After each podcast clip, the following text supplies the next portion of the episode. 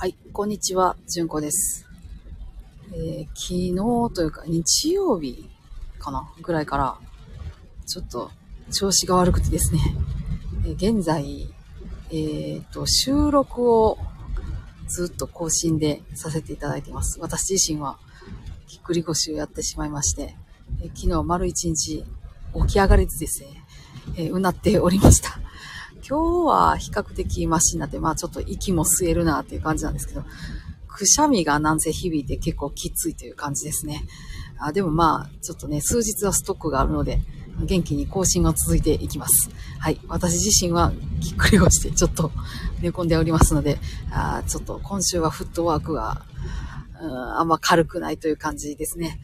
えーまあ、とりあえず、あんまりね、寝ててもあかんので、えー、一発昨日がっつり寝たんで、まあまあ寝れるかな、いけるかなとは思うんですけど、